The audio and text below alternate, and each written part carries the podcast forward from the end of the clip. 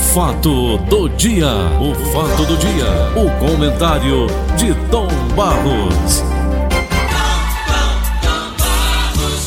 Fala Paulinho Oliveira, tudo bem com você? Tudo bem. Tudo em paz, tudo bem, tudo tranquilo. Foi Tô vendo aqui um projeto da Janaína Pascoal proibindo o homem de dar banho em criança em escolas, né? E esse assunto virou polêmica. Eu acho que tá certo. E eu acho também que está certo, mas, mas nem todo mundo está pensando que está certo.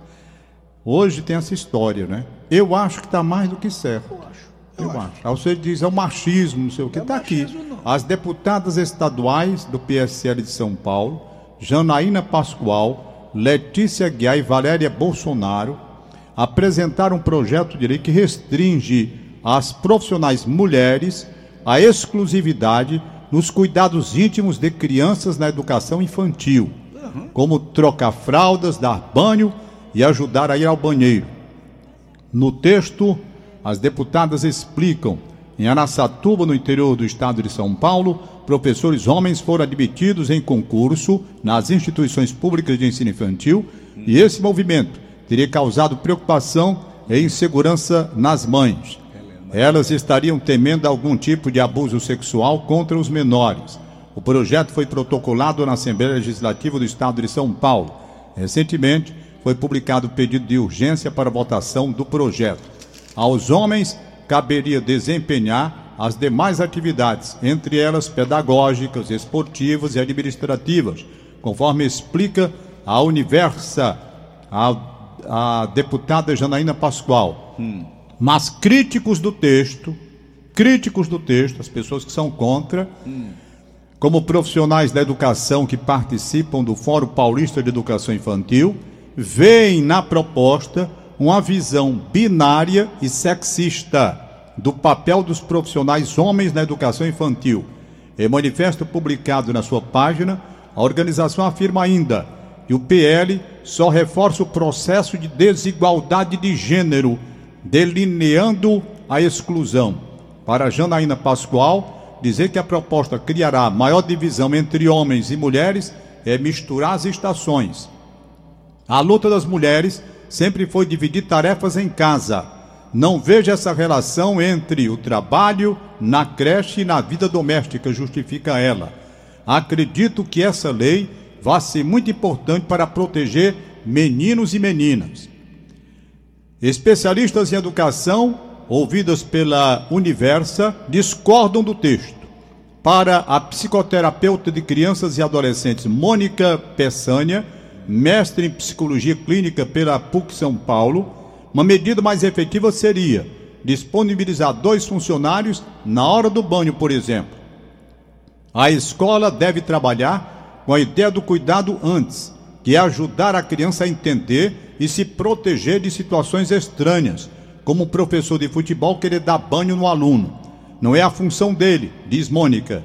Não faz sentido fazer essa segregação nos tempos que estamos vivendo hoje, mas promover ações, palestras e debates para a família, profissionais e crianças. Pesquisador e professor da Faculdade de Educação da Universidade Federal de Minas Gerais, Adla Betsaida Teixeira, diz que é preciso ter cuidado com qualquer um, homem ou mulher, já que ambos podem cometer violência física, psicológica ou sexual. Na avaliação dela, que é especialista em metodologia de ensino, gênero e direitos humanos, afastar os filhos de debates sobre violência dentro das escolas e deixar de ouvi-los pode condená-los a serem ingênuos ao lidar com pedófilos. As escolas hoje têm câmeras que mostram a rotina das crianças. Caso pais e mães, principalmente, a criança se sinta cons- se sintam constrangidos se um homem fizer a troca de fraldas de uma menina, então que uma mulher o faça. Ou, caso o menino prefira um homem para levá-la ao banheiro, que o mesmo se respeite. Pedofilia não tem a ver com o sexo de quem o faz. É cometida por gente de sexos diferentes.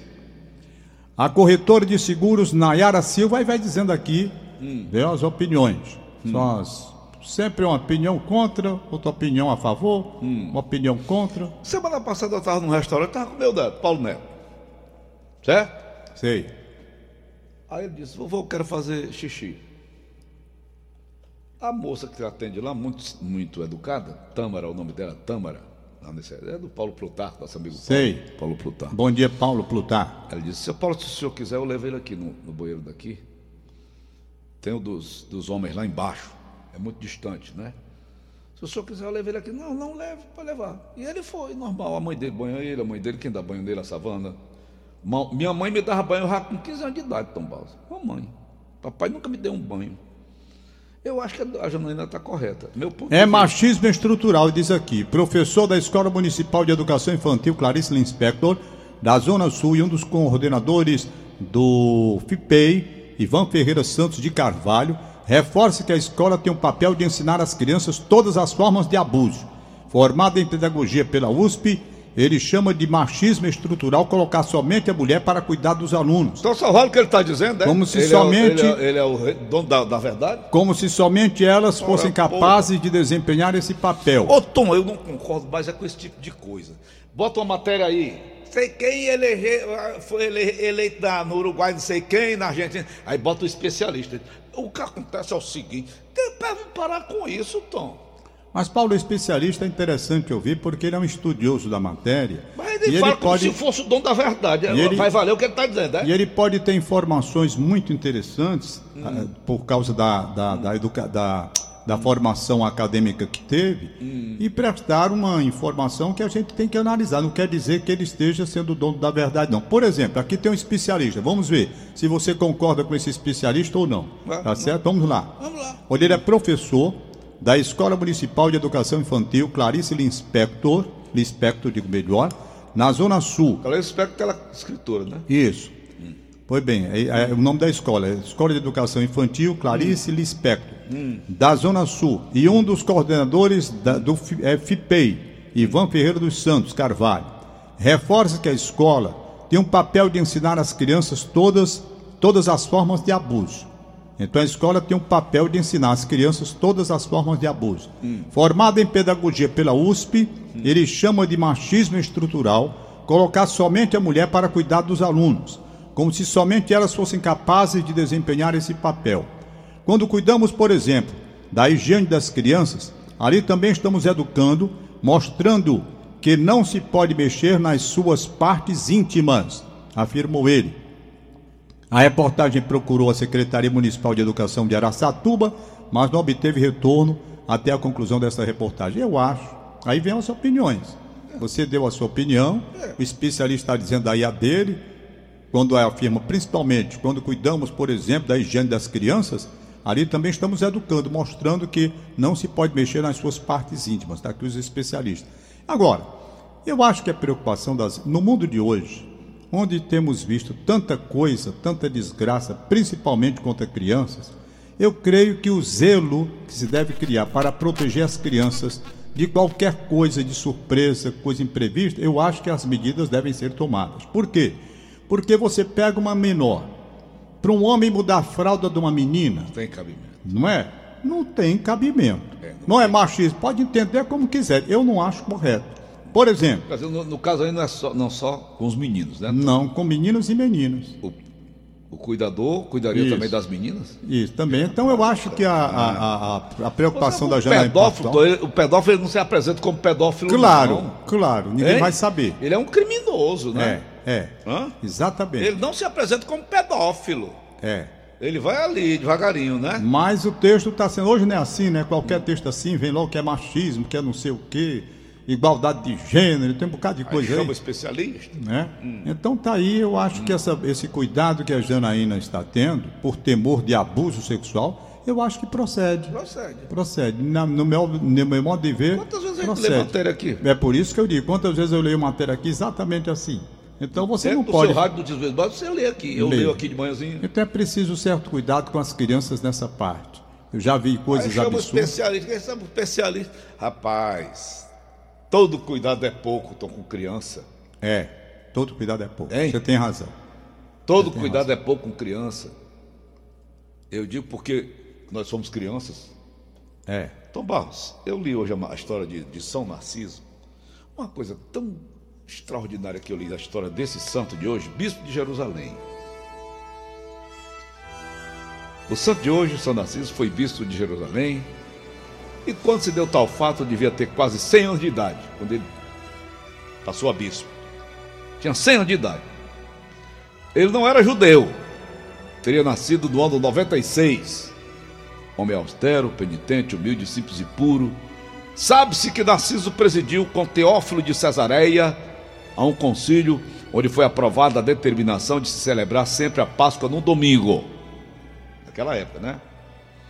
Eusébio narra que em certo dia de festa, em que faltou o óleo necessário para as unções litúrgicas, Narciso mandou vir água de um poço vizinho e, com sua bênção, a transformou em óleo. Conta também as circunstâncias que levaram Narciso a demitir-se das suas funções. Para se justificarem de um crime, três homens acusaram o bispo Narciso de certo ato infame. Que me queimem vivo, disse o primeiro, se eu minto. E a mim, que me devore a lepra, disse o segundo. E que eu fique cego, acrescentou o terceiro. Tu sabe que o caluniador, né, Tom? Ele coloca. Né, ele se coloca como se fosse a pessoa mais séria do mundo. Pois bem, o desgosto de ser assim caluniado despertou em Narciso seu antigo desejo pelo recolhimento. E por isso, sem dizer para onde ia, perdoou os caluniadores, saiu de Jerusalém em direção ao deserto.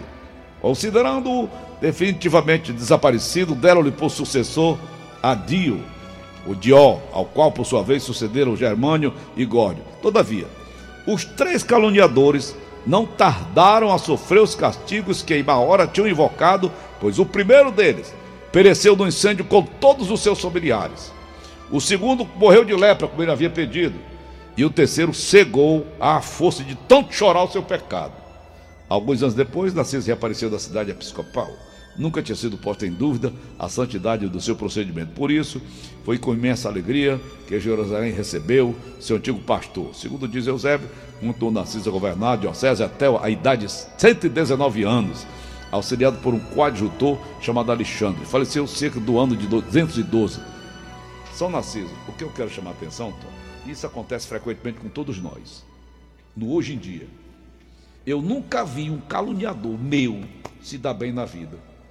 Já aconteceu com você isso? Com todos nós acontece. Acontece, acontece. A calúnia é uma coisa muito séria, porque você atribui um crime que uma pessoa não cometeu e você diz que a pessoa cometeu.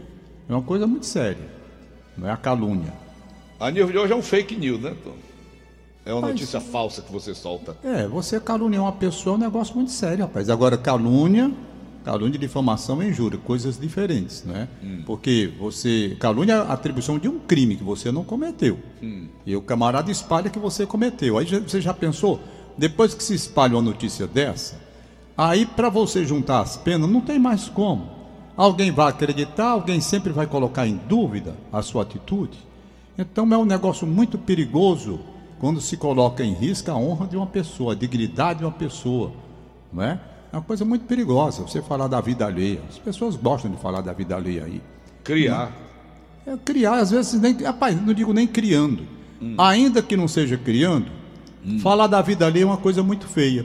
Porque a primeira coisa que se recomenda quando você vai falar da vida alheia é você meter a mão na sua própria consciência e examinar logo a sua própria vida. Aí você começa a mudar de configuração. É a tal da história do macaco nunca olha para o seu rabo? É, é. Uhum. Você para falar da vida alheia. Se você fala coisas leves, de brincadeira, tudo bem. Mas no caso do Narciso aqui, os caras botaram a mão no fogo. Foi, foi, né? foi. Botaram. Botaram a mão no fogo, é. né? Eu juro pela minha honra. Não tem negócio da honra da minha filha, né? É. Tem. Muita gente fala. cria uma mentira. Quando a bomba vem, né? É. Ele segura. Ô, Tô, tá circulando agora para encerrar o nosso bate-papo de hoje da internet, um juiz aí arbitral da ONU. Ah. Aquilo é. É fake? Não é fake, não. Aquilo é loucura, tem nada a ver. Hum. Tem nada a ver. Eu estava vendo ali com o Tony Nunes, os caras se julgam de uma organização é, internacional, Solis. internacional ligada ao, ao islamismo, não sei o quê, tal, que vai julgar o STF. Eu vou perder tempo com um negócio desse. Conversa. O STF não pode ser julgado, Tom? Rapaz, pode ser julgado lá fora com efeito nenhum aqui. Com efeito zero aqui. Efeito zero. Como deu Lula livre lá na ONU? É, não tem.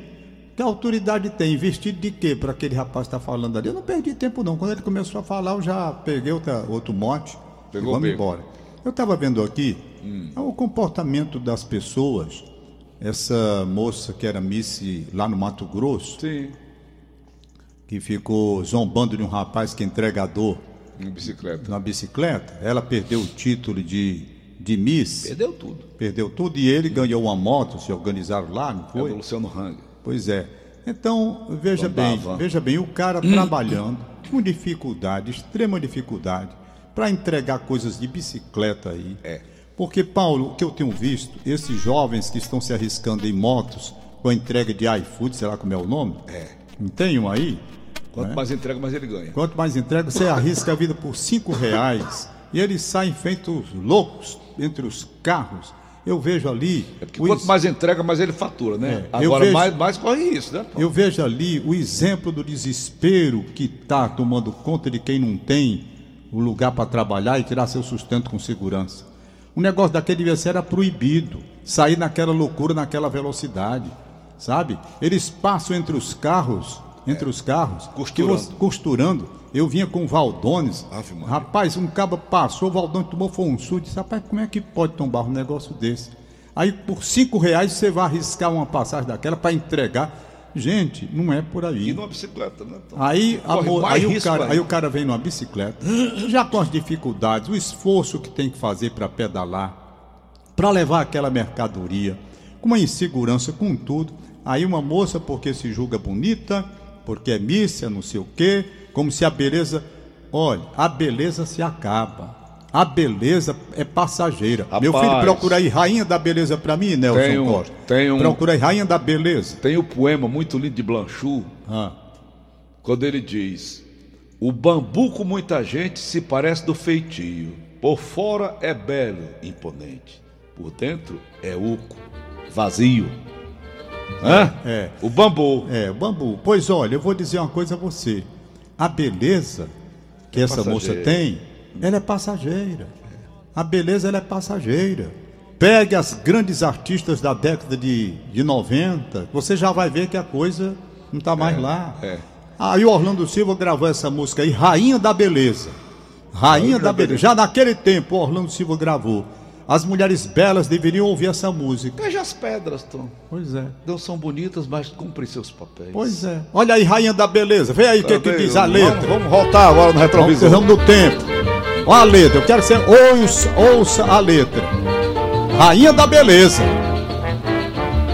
Essa tua formosura, ó vaidosa criatura, algum dia vai findar, vai findar. Acabada envelhecida, no crepúsculo da vida, sem conforto vai chorar, vai chorar. Com as tuas mãos mimosas, hoje vais colhendo rosas a gargalhar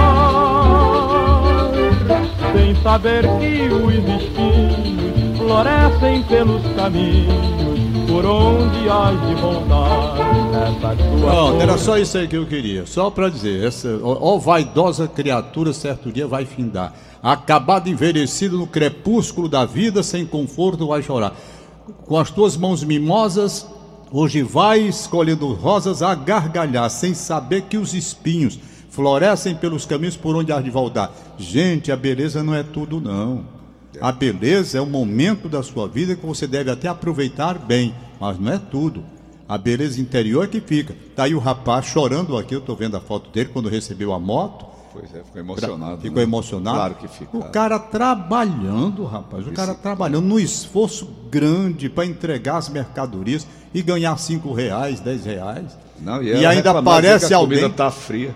E, e- exato, ainda aparece alguém para zombar. Quer dizer, o ser humano, até onde é que vai o ser humano, eu não sei. Uma, rapariga dessa, Tom, não tem educação de cor Mas, Paulo, não nenhuma, precisa também esculhambar tanto. Não, Não, tô- desculpa aí, gente. Foi, é, é, Não precisa esculhambar tanto também. mas, mas olha, aqui a eu encontro com uma pessoa. Ô, um fato de educação, né?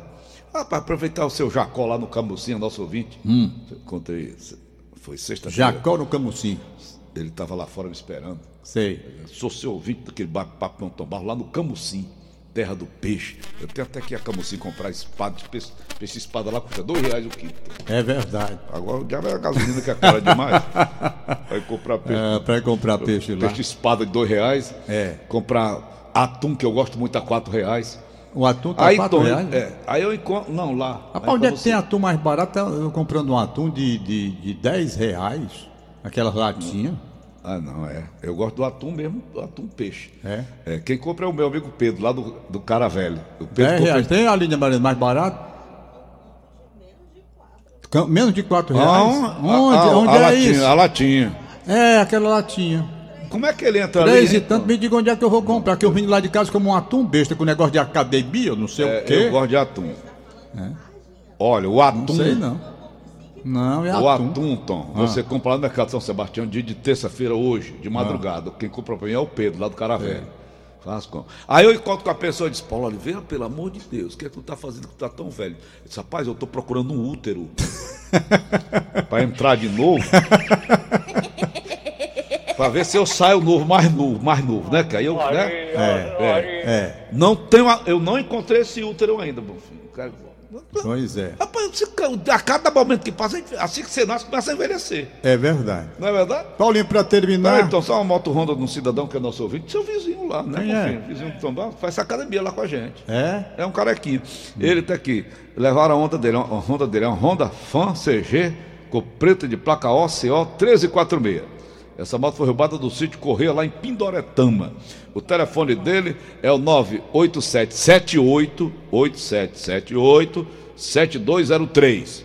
98778 7203. É difícil moto hoje em dia, Tom, até porque o negado desmancha logo para fazer outra, né? É verdade. Lá, lá no interior. Eu, eu, Paulo, diante de toda essa situação de, de insegurança aqui no Brasil, né?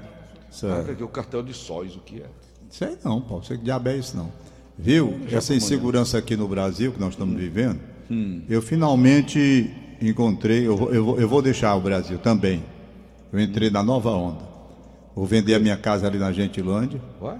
Depois vou. Já está uma casa aqui que eu vou comprar. Está aqui, ó, na minha frente. Então, ó, vou ler, vou ler, vou ler. Eu vou. Já vou, vou me mudar. Vai pra onde? Tom? Saindo da, da casa ali onde eu moro, onde nasci, 72 anos morando na mesma casa, É, tá na hora de mudar em mesmo. virtude da se- segurança no Brasil, eu vou me mudar. E já tenho, tá aqui. A pra casa eu já vi aqui, pesquisei, tá aqui a casa que eu vou comprar. A casa que foi de Brad Pitt, custando 44,5 milhões de dólares. Porra, tu tá por dentro, hein? Se eu tivesse todo o dinheiro do mundo, eu ainda não comprar uma porra. Ei? Tá aqui a casa, tô vendo a casa Quanto é o aqui. IPTU, Tom, dela? Pois é. Por ano? 44,5 Lá não milhões tem, de né? dólares Lá a casa. não tem IPTU anual, não, Ela sabia? foi do, do, do Brad Pitt Brad Pitt, eu sei. e. Jennifer o quê? É, Jennifer Aniston. Pois é, Aham. pois é. Pois, Tom. Pois mas lá, lá casa- tem uma vantagem lá. Lá não tem IPTU todo ano, não. Tem não, tem não. Só é uma vez. Rapaz, eu vou dizer uma coisa, Hum, eh, deixando a brincadeira de lado, eu morar numa casa dessa aí, meu irmão, coisa de doido. Paulo Oliveira, diga você com sinceridade, aí vem a questão mesmo, meus sentimentos. Uhum. Eu não moraria nessa casa aqui nem de graça. Nem graça também, eu. Tá entendendo? Nem de graça.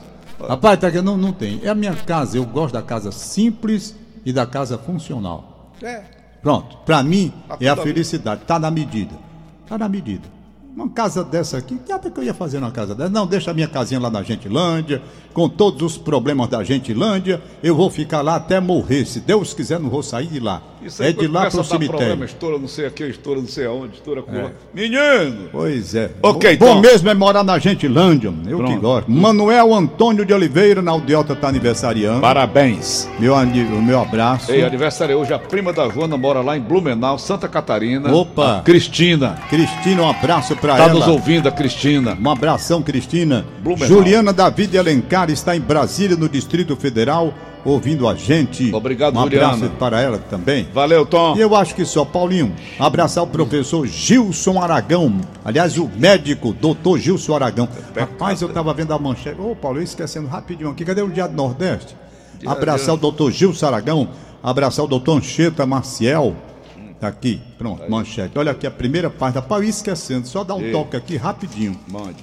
Cresce, cresce esse Internação psiquiátrica infantil. Eu li a matéria hoje bem cedo. Cresce internação psiquiátrica infantil. Como hoje não dá mais para a gente falar sobre isso, mas eu estou apavorado. Ceará registra, ao longo de 10 anos, aumento de 70% nas internações de crianças, É. em decorrência de transtornos mentais.